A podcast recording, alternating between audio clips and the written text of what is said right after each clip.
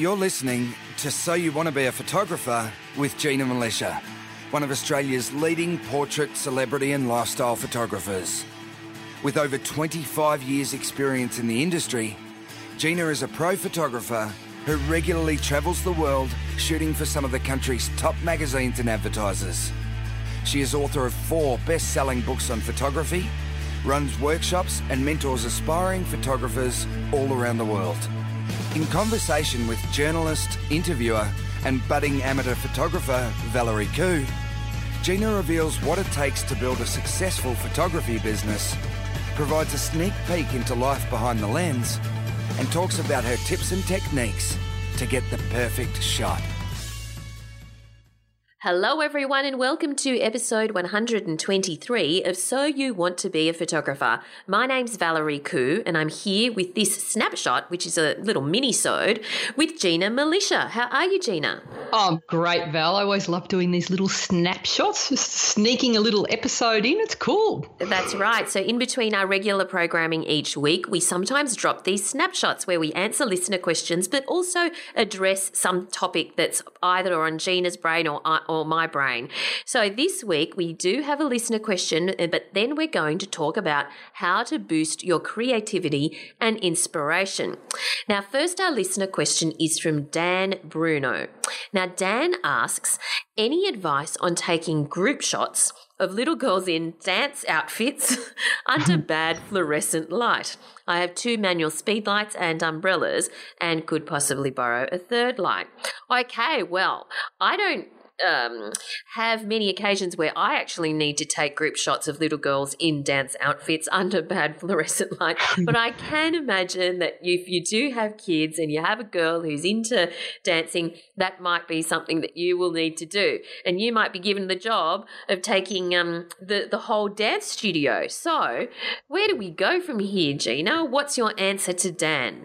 So, so I think the reason that they light these dance studios with bad fluorescent lighting is it's just practice for when the little girls grow up and go to nightclubs, Val, because that's the lighting they have in the bathrooms, isn't it? it you is know, terrible, so so you, it's the worst lighting in the world, but it's cheap. It spreads out everywhere, and I guess that's why all these and and you kind of wish it was that more romantic, beautiful, those beautiful uh, pendant lights, lovely warm tungsten lighting and those beautiful New York loft. That's what you've always got in your head, in mind's eye, when someone says, Come and do photos at my child's dance studio. Yes. And then you always get there and it's a fluoro lit sort of, you know, lino floor, not what you imagined, unfortunately. No. But so tricky, tricky lighting scenario here, Dan. There's a couple of ways uh, to go about this. So,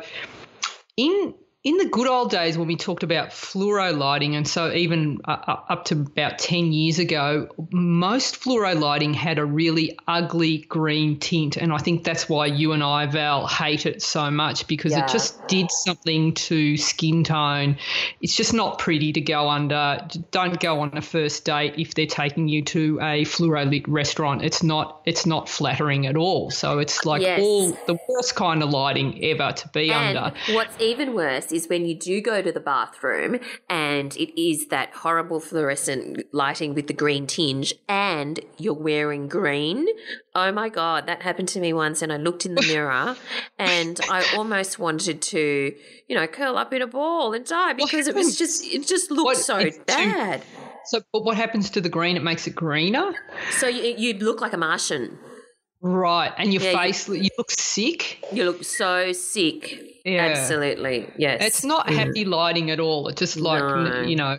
Who invented it? I mean, I really, don't- so I dumb. Well, who thought to put them in bathrooms? How dumb. Anyway. Well, the idea is so you can see yourself better in the bathroom. But like we all know that you have that beautiful, soft beauty lighting in the bathroom mirrors. Yes. Everyone is much happier. So Everyone. sorry, Bruno, we go off on a tangent. Yeah. So you mean Dan? Sorry, Dan Bruno. Sorry. um, cool name, by the way. Very in the good name. old days, fluoro did have that green tint. Today, it's hard to tell what you're going to get with fluoro lighting because uh, if you get the uh, more expensive, classier kinds of fluoro lighting, they you can actually get proper daylight balanced fluoro, or Mm. you could get a mix of the the old green, magenta, or like something that's warm, or a mix of everything. So uh, it's tricky. It's hard to know what's up there. So so what you could do is you could uh, gel those lights back. So there's uh, some gels that you can buy from a camera store that will be uh, balanced to uh, make the fluoro uh, convert the fluoro to daylight. That's an expensive one. The workaround is you can gel your flashes and make them into fluoro, so the same color as fluoro. So you're working with the same color of lighting, and then you can balance that back to daylight, or uh, you can work with a mix of your because Dan's only got speed lights to work with. So if I was going to give you the ideal scenario, I'd take studio lighting and completely overpower the fluoro. So your your flashes were lighting the shot, but because you've got speed lights, it's going to be a lot harder to do that. My my concern with the speed lights is you're going to have to be using them at absolute full power to be able to overpower the the fluoro that's in the room mm. and working with groups of little girls that having to wait for the lights to recycle when they're at full power it might be a struggle. So that's that's a problem. Um, so I would compromise and uh, bring a grey card and work with a, a, a combination of speed light to light the shot and uh, use a bit of uh, fluoro as fill so it'll be underexposed. It shouldn't have too much of a tint to it, and you'll have the the lovely uh, speed light that is your main hero light. And then if there's any issues, you could probably uh, brush away some of the green in, in post production. So.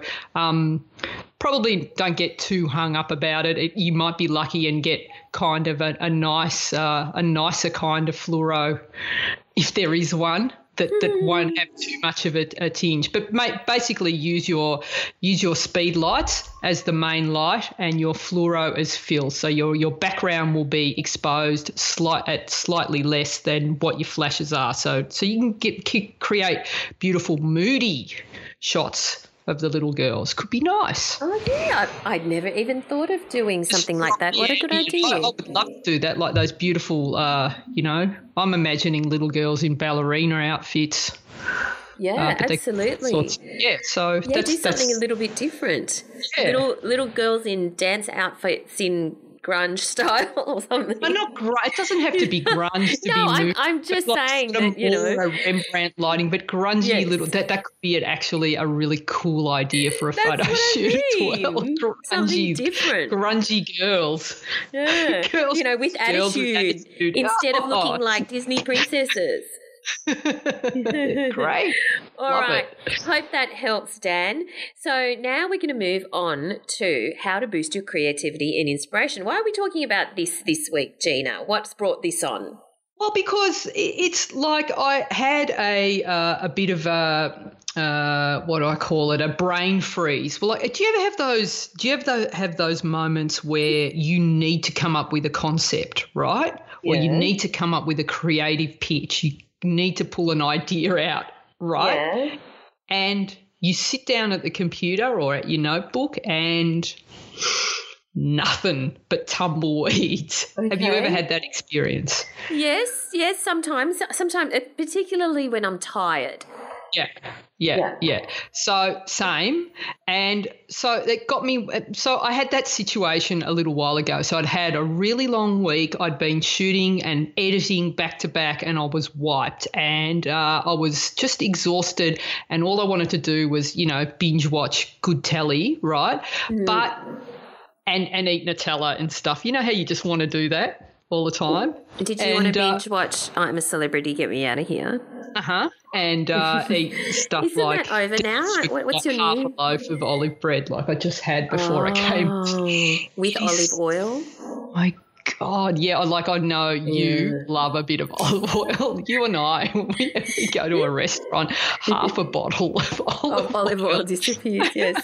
Oh, and you get like this whole thing you do with the salt and pepper Val. Yeah, I know. no. Yeah, so um yeah, but the, you just want to do that. But I had to come up with a creative pitch, and right. I'm sitting there, and I'm no nothing, nothing, no idea. So you were tired because I was exhausted, and your brain is wiped, and mm. you know, and then you look around, and it, like I'm wondering, so what has ha, have I lost it? Because do, do you ever wonder when you can't get an idea, do you feel like I'm never going to have a good idea again? Yeah. And why I know what you mean. Some days you just like you can be like every day you just all on fire, like you're thinking of great stuff, and then there's other days when it's like. I got nothing. I got nothing, and uh, you know, you, it makes it. Well, I feel really useless when that happens, and so yeah. you know, so here I am. I'm sitting there. I hadn't really been home in daylight for a long time, and I'm looking around, and then I noticed that have you ever like I think I've had this conversation with you when you get times when you're away from home for a long time that like do you get dust bunnies at your place? Or no you've got those cleaners that come up from you make them drive for two hours to get to your place. Do they no. still come? Yeah. So you're lucky. Sometimes what, is what are like, dust bunnies? so dust bunnies are like uh, it's a term when you if like you're not vacuuming every three days when you've got pets like the dust kind of all collects and the pet hair collectively collects and it'll form like a another beast. It looks like a bunny in the corners of the room. It's just a, a collection yeah it's like a collection of dust and so okay. yeah they're called dust bunnies. And so when mm. they get big enough that the pets have friended them or that you know that you're starting to leave water out for them you think all oh, right it's time to um it's time to clean. So i left the computer and uh, i started cleaning and uh, and then and then I'd uh, do the pitch after. And so I started cleaning and I started vacuuming, and I'm vacuuming and I'm cleaning. I got into the groove, Val. I got into it, you know, okay. dusting and everything, and. There was this moment between sort of vacuuming under the couch and dusting that my creativity came back. I found it. The pitch right. was under the couch. It had rolled under the couch. And so you think we should clean? Well, do, do you think that is a miracle happened, or what happens? Does the vacuum cleaner have magic powers like Harry Potter? no. And if you lose your creativity, is it going to be under the couch? Where do you find it? So, I don't know. Have you noticed that, like, the moment that you start doing any low level activity like you're having a shower, you ah, drive yes. a long drive, yes. you're walking, you're pulling weeds. I yep. can't see you pulling uh, weeds. Yeah, I've never done that. Uh, you're on your boogie board, Val, catching a wave, or your latest uh, new happy place, you're weaving or what what is it that you do? How do you call it? What do you call it? Well, but I'm still defining hobby? it, but yes, I am uh, discovering weaving and macrame. so your macrame, what's the um doing word for macrame? Macrameing. Maybe. So you're macrameing, you get into the zone, right? So you loop over what what, what give me some macrame terms, weave um, over weft. What what, what square knot and half hitches. So, but you get into the zone, right? And yeah. or you're washing dishes and you get into the zone. And so, what basically happens is that um, there's a scientific reason about like what happens to your brain when you're doing this low level activity. So there's two parts of the brain. You've got the executive part and the genius part, not the actual terms, but right. the executive part of the brain is the, the part of the brain that gets stuff done. The genius part of the brain is comes up with the ideas. So think of the executive part as the self-centered friend you have that totally dominates every conversation, right? we all have one of those, and we'll always bring the topic back to them, no matter what uh, you're talking about. Like you could go and see them and say, "Oh, I'm really upset about this," and they're like, "Oh, that's a shame." Back to me, and back resume. Um, yes. So the executive is always is also the friend you go to whenever you need to get practical help, like finding your way to work every day or shopping. finding your way to work. Or, you know, like all the practical stuff that you need to know. It, it's the executive part of your brain that does that for you. You know, knowing which fork to use at a fancy restaurant. Mm. I still struggle with that sometimes. I think you work from the outside in. That's okay. Right. The genius part of your brain. That's your dreamer friend who always wants to jump on the next flight to Paris or ride around in a sports car with the top down in the rain. I love that song. Um, what song? The, you know, that at the age, I'm not going to sing. It's a line from a song. People okay. will know sure. All right, all right. Genius notices the sunset and says beautiful, inspiring, and poetic things when you least expect it. That's the genius part of your brain. So the executive part is loud and constantly booming out instructions. That's the part mm-hmm. you always hear all day long, that voice in your head. That's the executive part. Mm-hmm. The genius part is a lot quieter and is whispering stuff to you all day long, but you're not hearing it because the executive is so loud. So, okay. the, what you need to do is mm. find a way to let the genius part of yourself, of your brain, be heard because it's constantly speaking to you. That's where creative creativity come from. And the trick is to try and distract the executive part of your brain for long enough so genius has an opportunity to speak up. And so the best way, just find distractive. So do, if you're ever struggling with uh, a creative idea, you need to come up with something, do things like menial, repetitive things uh, like walking, uh, cleaning, or, mm. you know, running and things like that. And you'll find that then when you uh, try and come up with an, an idea, the inspiration will come.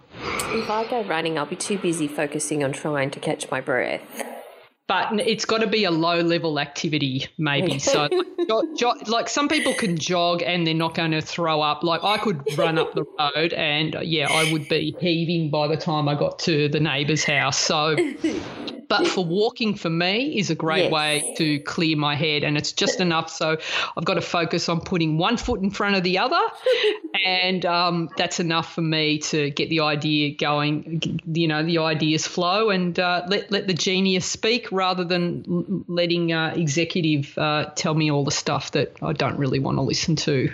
I like that. I think that it's also the same with say writing because i deal with a lot of writers who talk about suffering from writer's block and one of the pieces of advice I give them is go for a walk or do the dishes. Just do something mindless and yes. let the idea brew in your head. And it's amazing, you know, what can happen if you allow it to do that. Same thing happens to me in the shower.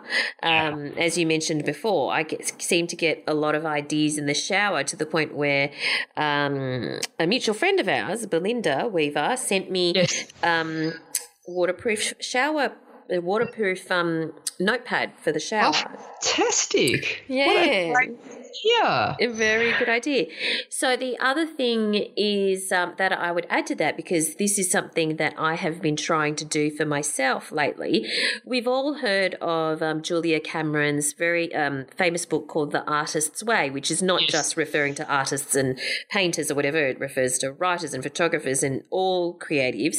And she talks about taking yourself out on an artist's date mm. each week. And I've just morphed that or evolved that um, into, and I call it a creative date. So I'm trying to take myself out on a creative date every week and to do something that's not necessarily mindless. Those things are still important when you're stuck and you just need your brain to be able to, you know, not focus on the doing, but yes. but to stimulate your brain by going yeah. to a play or an exhibition or you know just observing nature or doing a workshop or a class. It's it is a different thing, but because it actually does stimulate you yes. more. But that can be useful as well for for inspiration, I think. And and and I, I encourage other people. This is my new thing, encouraging other people to go out on a creative date each for, with themselves, yep. like no one else, each week. Yep. So um, yeah, if you um, if you are taking yourself out on a creative date, let us know and ping us. We'd love to hear from you. So that brings us to because this is a mini-sode, a mm. little snapshot that brings us to the end of this particular episode. Where do we find you online, Gina? So you can find me at ginamilicia.com. So that's G I N A M I L I C I A. And I'm also at Gina Milicia on Twitter and Instagram, Val. And you'll find me at Valerie Khoo, that's K H O O, on Twitter and Instagram. And you'll also find both of us in the Facebook group. Yes, we have our very own Facebook group for listeners. All you need to do is search for So You Want to Be a Photographer podcast community, and it's free to join the Facebook group. Uh, and we'd love to see you in there. And um, do ping us to let us know what you're doing to boost your creativity and inspiration, and if you are taking yourself out on a creative date. Thanks for listening, everyone, and we look forward to chatting to you again next time. Thanks, guys.